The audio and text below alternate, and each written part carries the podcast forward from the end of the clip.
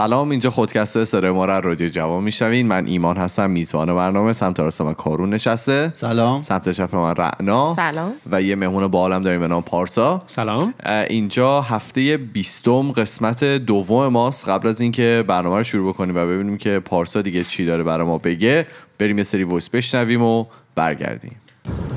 سلام با همه بچه های خودکستی الان داشتم این قسمت نقطه ضعفتون رو گوش می‌دادم. خیلی برام جالب بود. گفتم که نظر خودم راجع به این قضیه بهتون بگم. شاید جالب باشه براتون. به خاطر اینکه منم خودم یه نقطه ضعفی دارم که مو- داشتم که الان خیلی بیشتر روش کار کردم. البته توی موقع عصبانیت صحبت نمی‌کردم و فقط نگاه می‌کنم و بیشتر مواقع این قضیه طرف مقابلم رو بیشتر عصبانی می‌کنه که من حرف نمی‌زنم و فقط نگاه می‌کنم. ولی شاید دلیل خود من برای حرف نزدن این باشه که فکر می‌کنم فقط دامن می‌زنم به اون قضیه و اون شرایط رو بحرانی تر می‌کنم.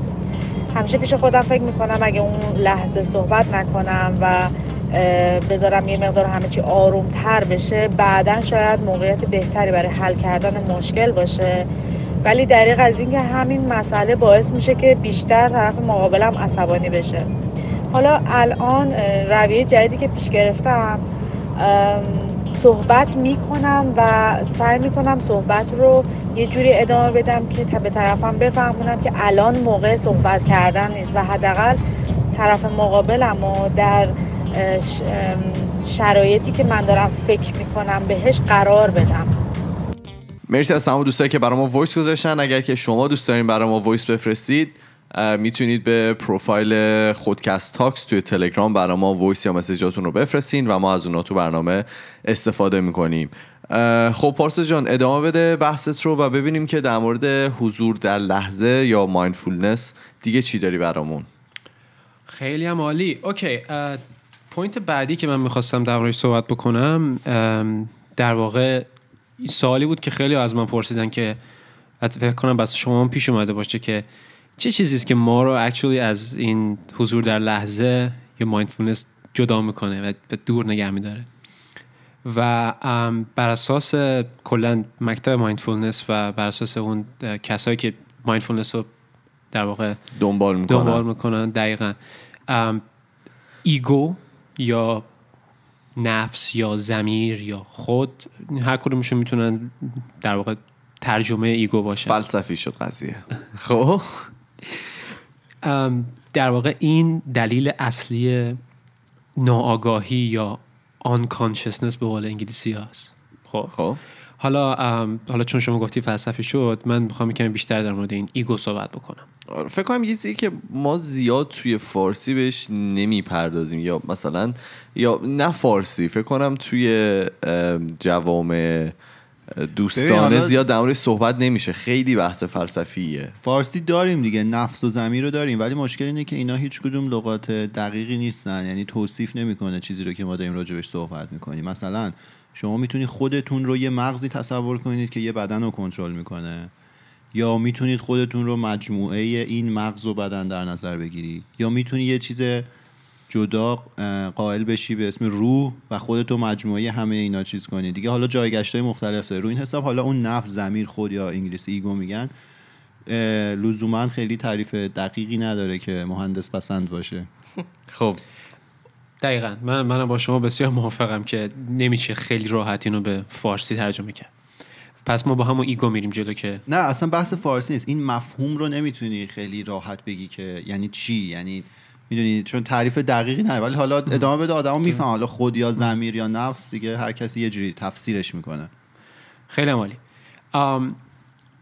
در واقع حضور در زمان و حضور در لحظه وقتی در مورد ego صحبت می‌کنه منظورش اینه که در واقع ego یه در واقع ego یه چیزی هست که با mind انسان با ذهن انسان رابطه بسیار مستقیمی داره. و همونطور که قبلا هم در اپیزود قبلی بهتون گفتم mindfulness با ذهن و با ارتباط مستقیم با ذهن مشکل داره. چون و ego یه ego به ذهن انسان شکل میده. خب. و شما بر اساس اون ذهنتون بر اساس mind تون در واقع تصمیم گیری می‌کنین. و چیزی که ego رو زنده نگه میداره بر اساس مکتب mindfulness احساساته. وقتی شما وارد یه لحظه یه شرایط استرس آور میشین و اونجا احساس خطر می‌کنین احساس ناراحتی می‌کنین این به ego تون میگه که او تو تو لحظه بسیار خطرناکی هستی یا داری در تحت تهدید قرار گرفتی و ذهن شما یه تصمیم رو می‌گیره. درسته؟ و این در واقع این این معنای کامل emotions من emotions و ego ه خب؟ احساس و نفس. احساس و نفس دقیقا. خب؟ ولی کلا طوری که mindfulness به احساسات نگاه می‌کنه اونا رو فقط مثل feedback می‌بینه. خب؟ که در واقع شما از محیطتون می‌گیرین. feedback هایی که لزوما شما نباید بر اساسش تصمیم گیری بکنین. خب؟ یعنی در واقع کلا مشکل مشکل ego اینه که به, به, مغز شما یه سری feedback ها میده. بازخورد در واقع. بازخورد دقیقا. بازخوردهایی رو میده به ذهن شما که دقیق نیستن که واقعیت ندارن.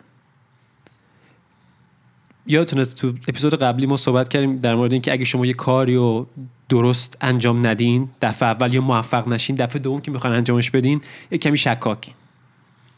این دلیلش اینه که شما به محض اینکه شروع می‌کنین دوباره اون کار می‌خوان انجام بدین یه feedback به ego به ذهنتون میفرسته که او او او چیکار داری می‌کنی؟ تو که نمی‌تونی این کار انجام تو بلد نیستی. دفعه بعد اشتباه کرد دفعه قبل اشتباه کردی. تواناییشو نداری.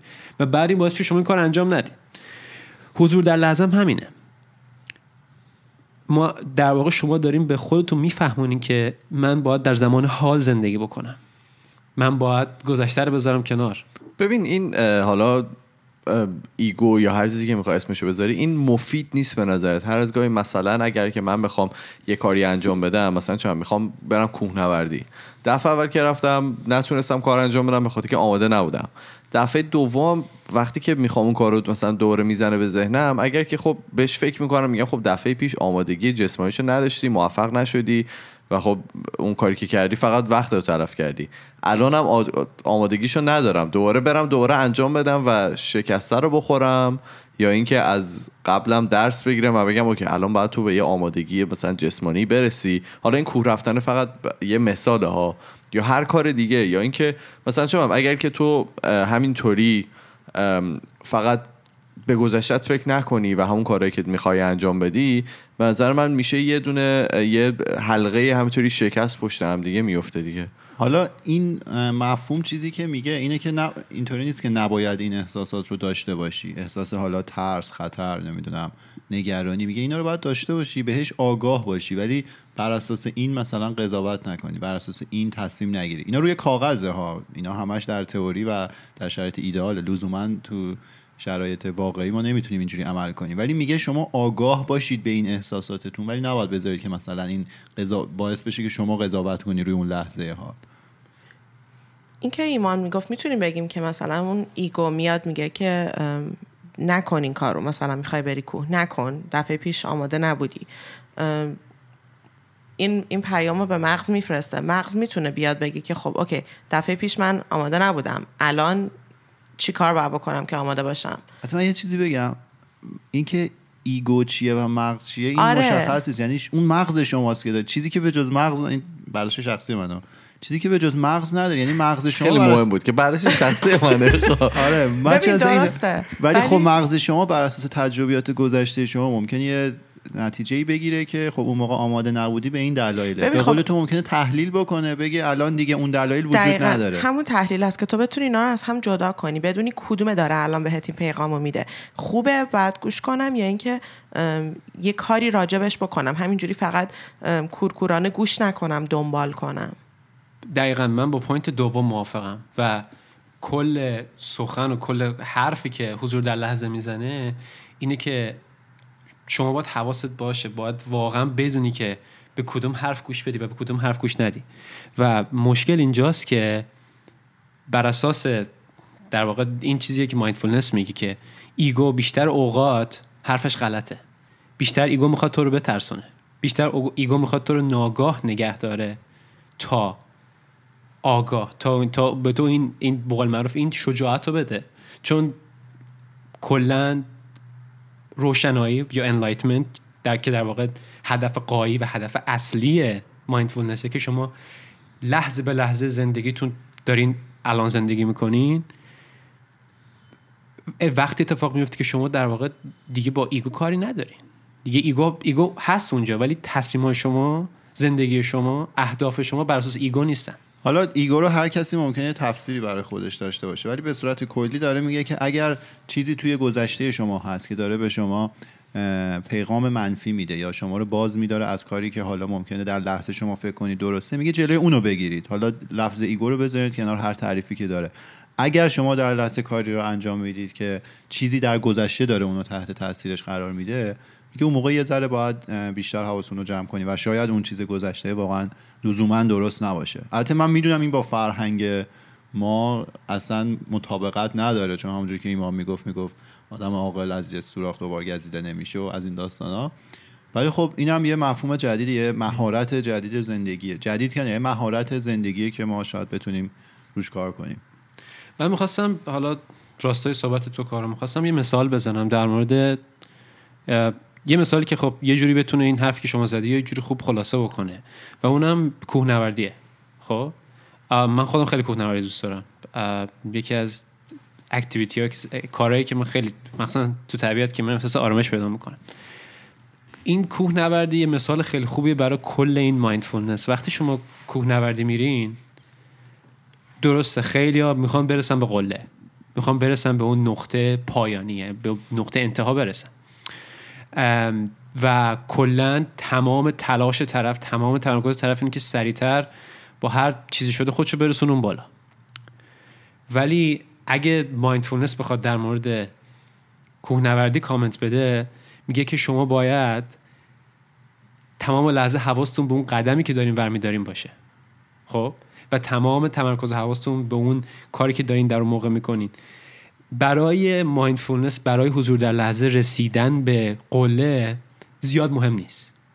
واسه همین یه اصطلاح هست میگه که detach yourself from your goals.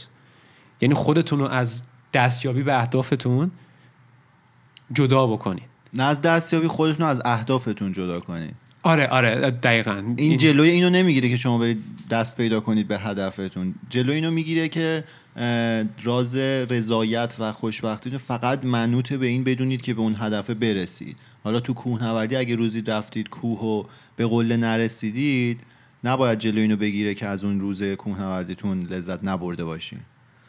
هر چیزی رو هم مسیری که قراره بهش برسیم بیشتر لذت ببریم تا آره، از اون مسیر لذت ببریم نه اون مقصدی که شما تهش بهش می‌رسید. ما فکر کنم کلا حالا من شخص خودم میگم برعکس ما معمولا من که کاملا برعکس من دقیقا کاملا برعکس من همیشه اون خوشحالیه رو گذاشتم برای اون رسیدن. آره رسیدن و آخر برای اون قدم آخره و همیشه اون مسیره رو یه جهنمی فرض می‌کنم که من باید از یه جهنمی بگذرم تا برسم به اون خوبیه. درسته؟ حالا نه به شدت جهنم حالا ولی خب اکثر ماها اینجوری. من خودم دقیقا اینجوری خیلی اینطوری هم و این خودش یه مهارت خیلی مهمیه تو فارسی میگیم کار را که کرد آن که تمام کرده. اینا دقیقا میگم کاملا عدم آره عدم تطابق داره با این فرهنگ ما. آره چون تو فرهنگ ما میگه که باید کار رو تموم کنی نمی‌دونم اونه که مهمه. ولی خب مایندفولنس میگه حالا به هر دلیل تموم هم نشد شما خودت رو جدا بدون از رسیدن به هدف. خب؟ دقیقا. نه ایما من کاملا باید موافقم. ما کلا حالا چه در فرهنگ ایرانی چه در فرهنگ کانادایی همیشه میگن یه کار سخت مثلا اینجا میگن مثلا مثلا بچه ها اول کلم بروکلیشون رو بخورن که بعد مثلا بتونن بستنیشون رو بخورن. یا مثلا اینجا مثلا فرهنگ مثلا پین ان گین که آقا مثلا ما میریم باشگاه مثلا خودمون رو تو سختی قرار میدیم مثلا وزنهای سنگین بلند می‌کنیم که مثلا بعدا فیزیکمون خوشگل باشه مثلا نمی‌دونم هیکل قشنگی داشته باشیم. خب, خب. کلا چه تو غرب چه تو ایران این سناریو داره تکرار میشه که سختی بک... و درست هم هست. مشکل نداره. ما هم میگن میگن نابرد رنج گنج میسر نمی‌شود. خب این تا قسمت درسته ولی مایندفولنس یه دید دیگه ای داره. اون میگه که تو باید تمام تمرکز حواست به موقع الان باشه. انقدر به ما انقدر نباید به اون هدف نهایی فکر بکنیم. به رسیدن به اون هدف منظورش. آره به رسیدن به اون هدف. در حالا ببین جالبش اینه که mindfulness میگه که happiness تو شادی تو و خوشنودی تو اصلا نباید به خاطر اون هدف باشه. آره منوط به اون نباید باشه. دقیقا. اگه اون هدف به دست بیاد چه بهتر؟ اگه نیاد بازم شادی تو یه چیز بسیار درونیه. خیلی internal به قول خودشون تا برونی یا external خب؟ من می‌خواستم حالا اگه اگه بچه ها شما راضی باشین از این ضمیر و ego اینا کمی دور بشیم. دور شو. خب. و باعث یه کمی بریم سمت چطوری ما mindfulness رو می‌تونیم استفاده بکنیم در روابط عاطفی؟ خب ما یه سری در مورد سری چیزا صحبت کردیم تا الان و فکر کنم بحثمون این بود که زندگی در زمان حال.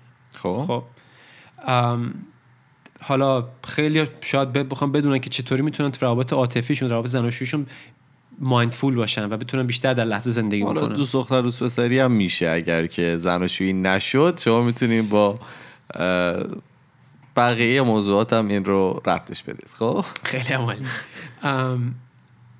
کلا مایندفولنس میگه که برای یک زوج در حالا چه در روابط زناشویی چه در روابط دو دختر دوست دختر دوست پسری برای اینکه اینا بتونن با هم راحت باشن و در واقع حضور در لحظه پیدا بکنن باید دو تا چیز رو یاد بگیرن.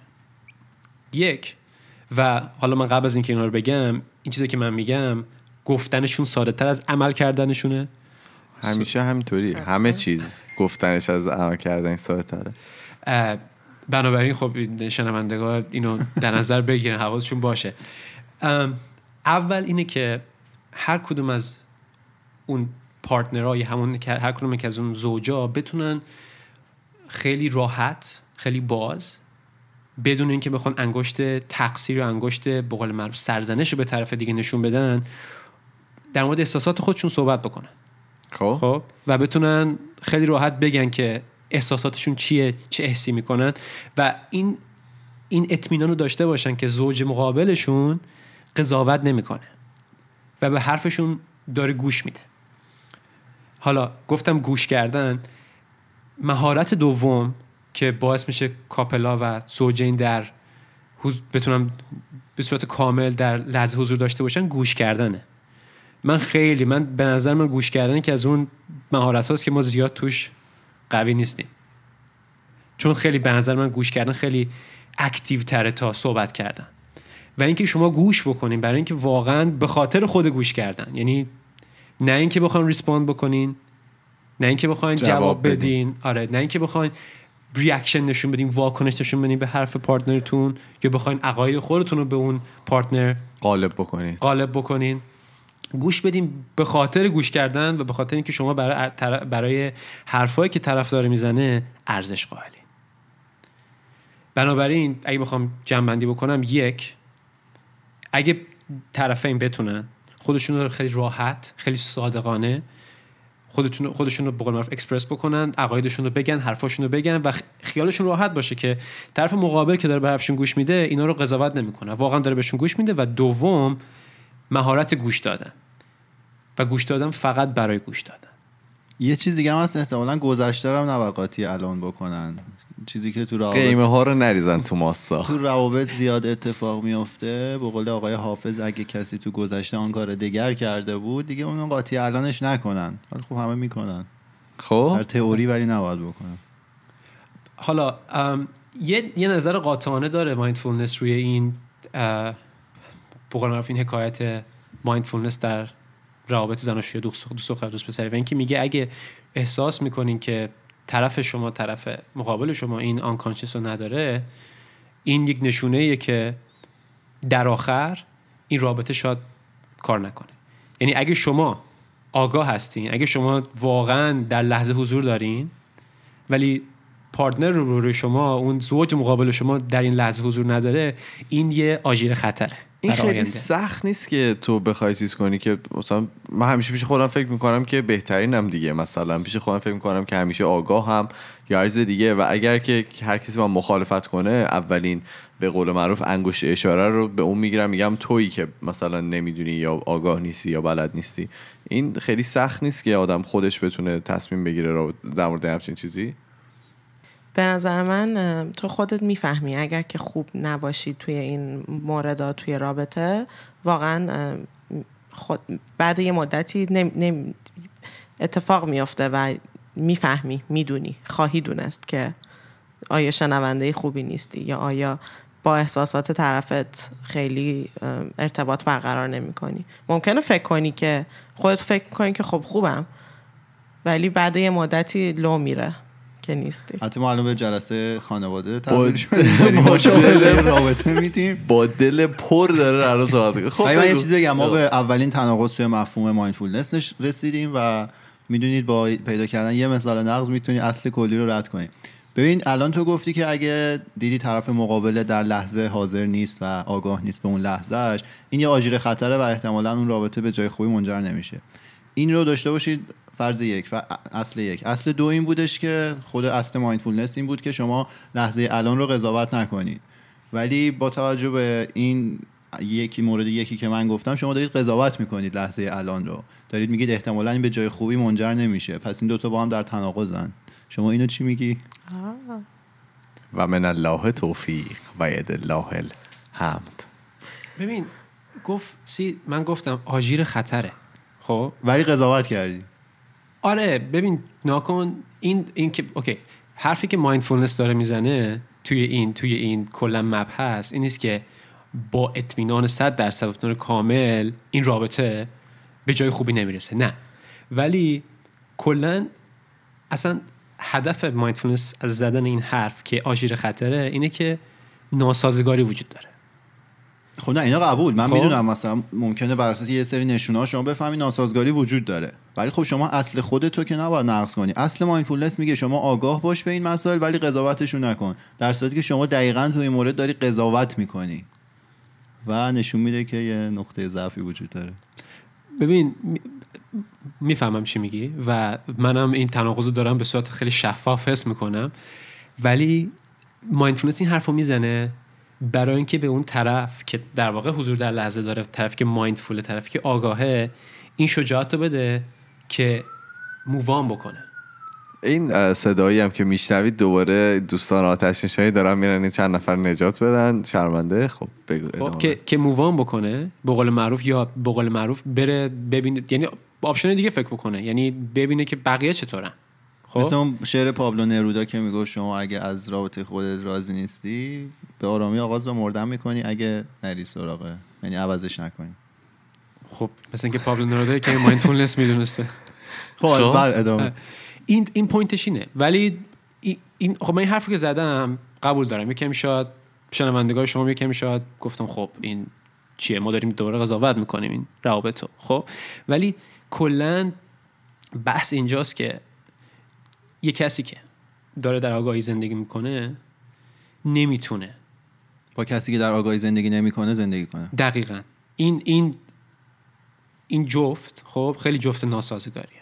خب و حالا امکان داره case هایی باشن که خب اینطور زندگی می‌کنن خب ولی بر اساس کلا مبانی mindfulness خب دختر و پسر یا زن و شوهر باید در یه لولی در یه لول اگه بخوان واقعا به قول به همون روشنایی روحی هم enlightenment برسن باید حالا نه یکی بیشتر یکی از اون کمتر ولی یه به یه حدی بدونن که آقا چقدر مهمه که ما در زمان حال زندگی خب بکنیم من الان یه سوالی برام پیش میاد. فرض کنید توی رابطه یکی از اجزا اه، آگاه باشه به لحظه یکی نباشه.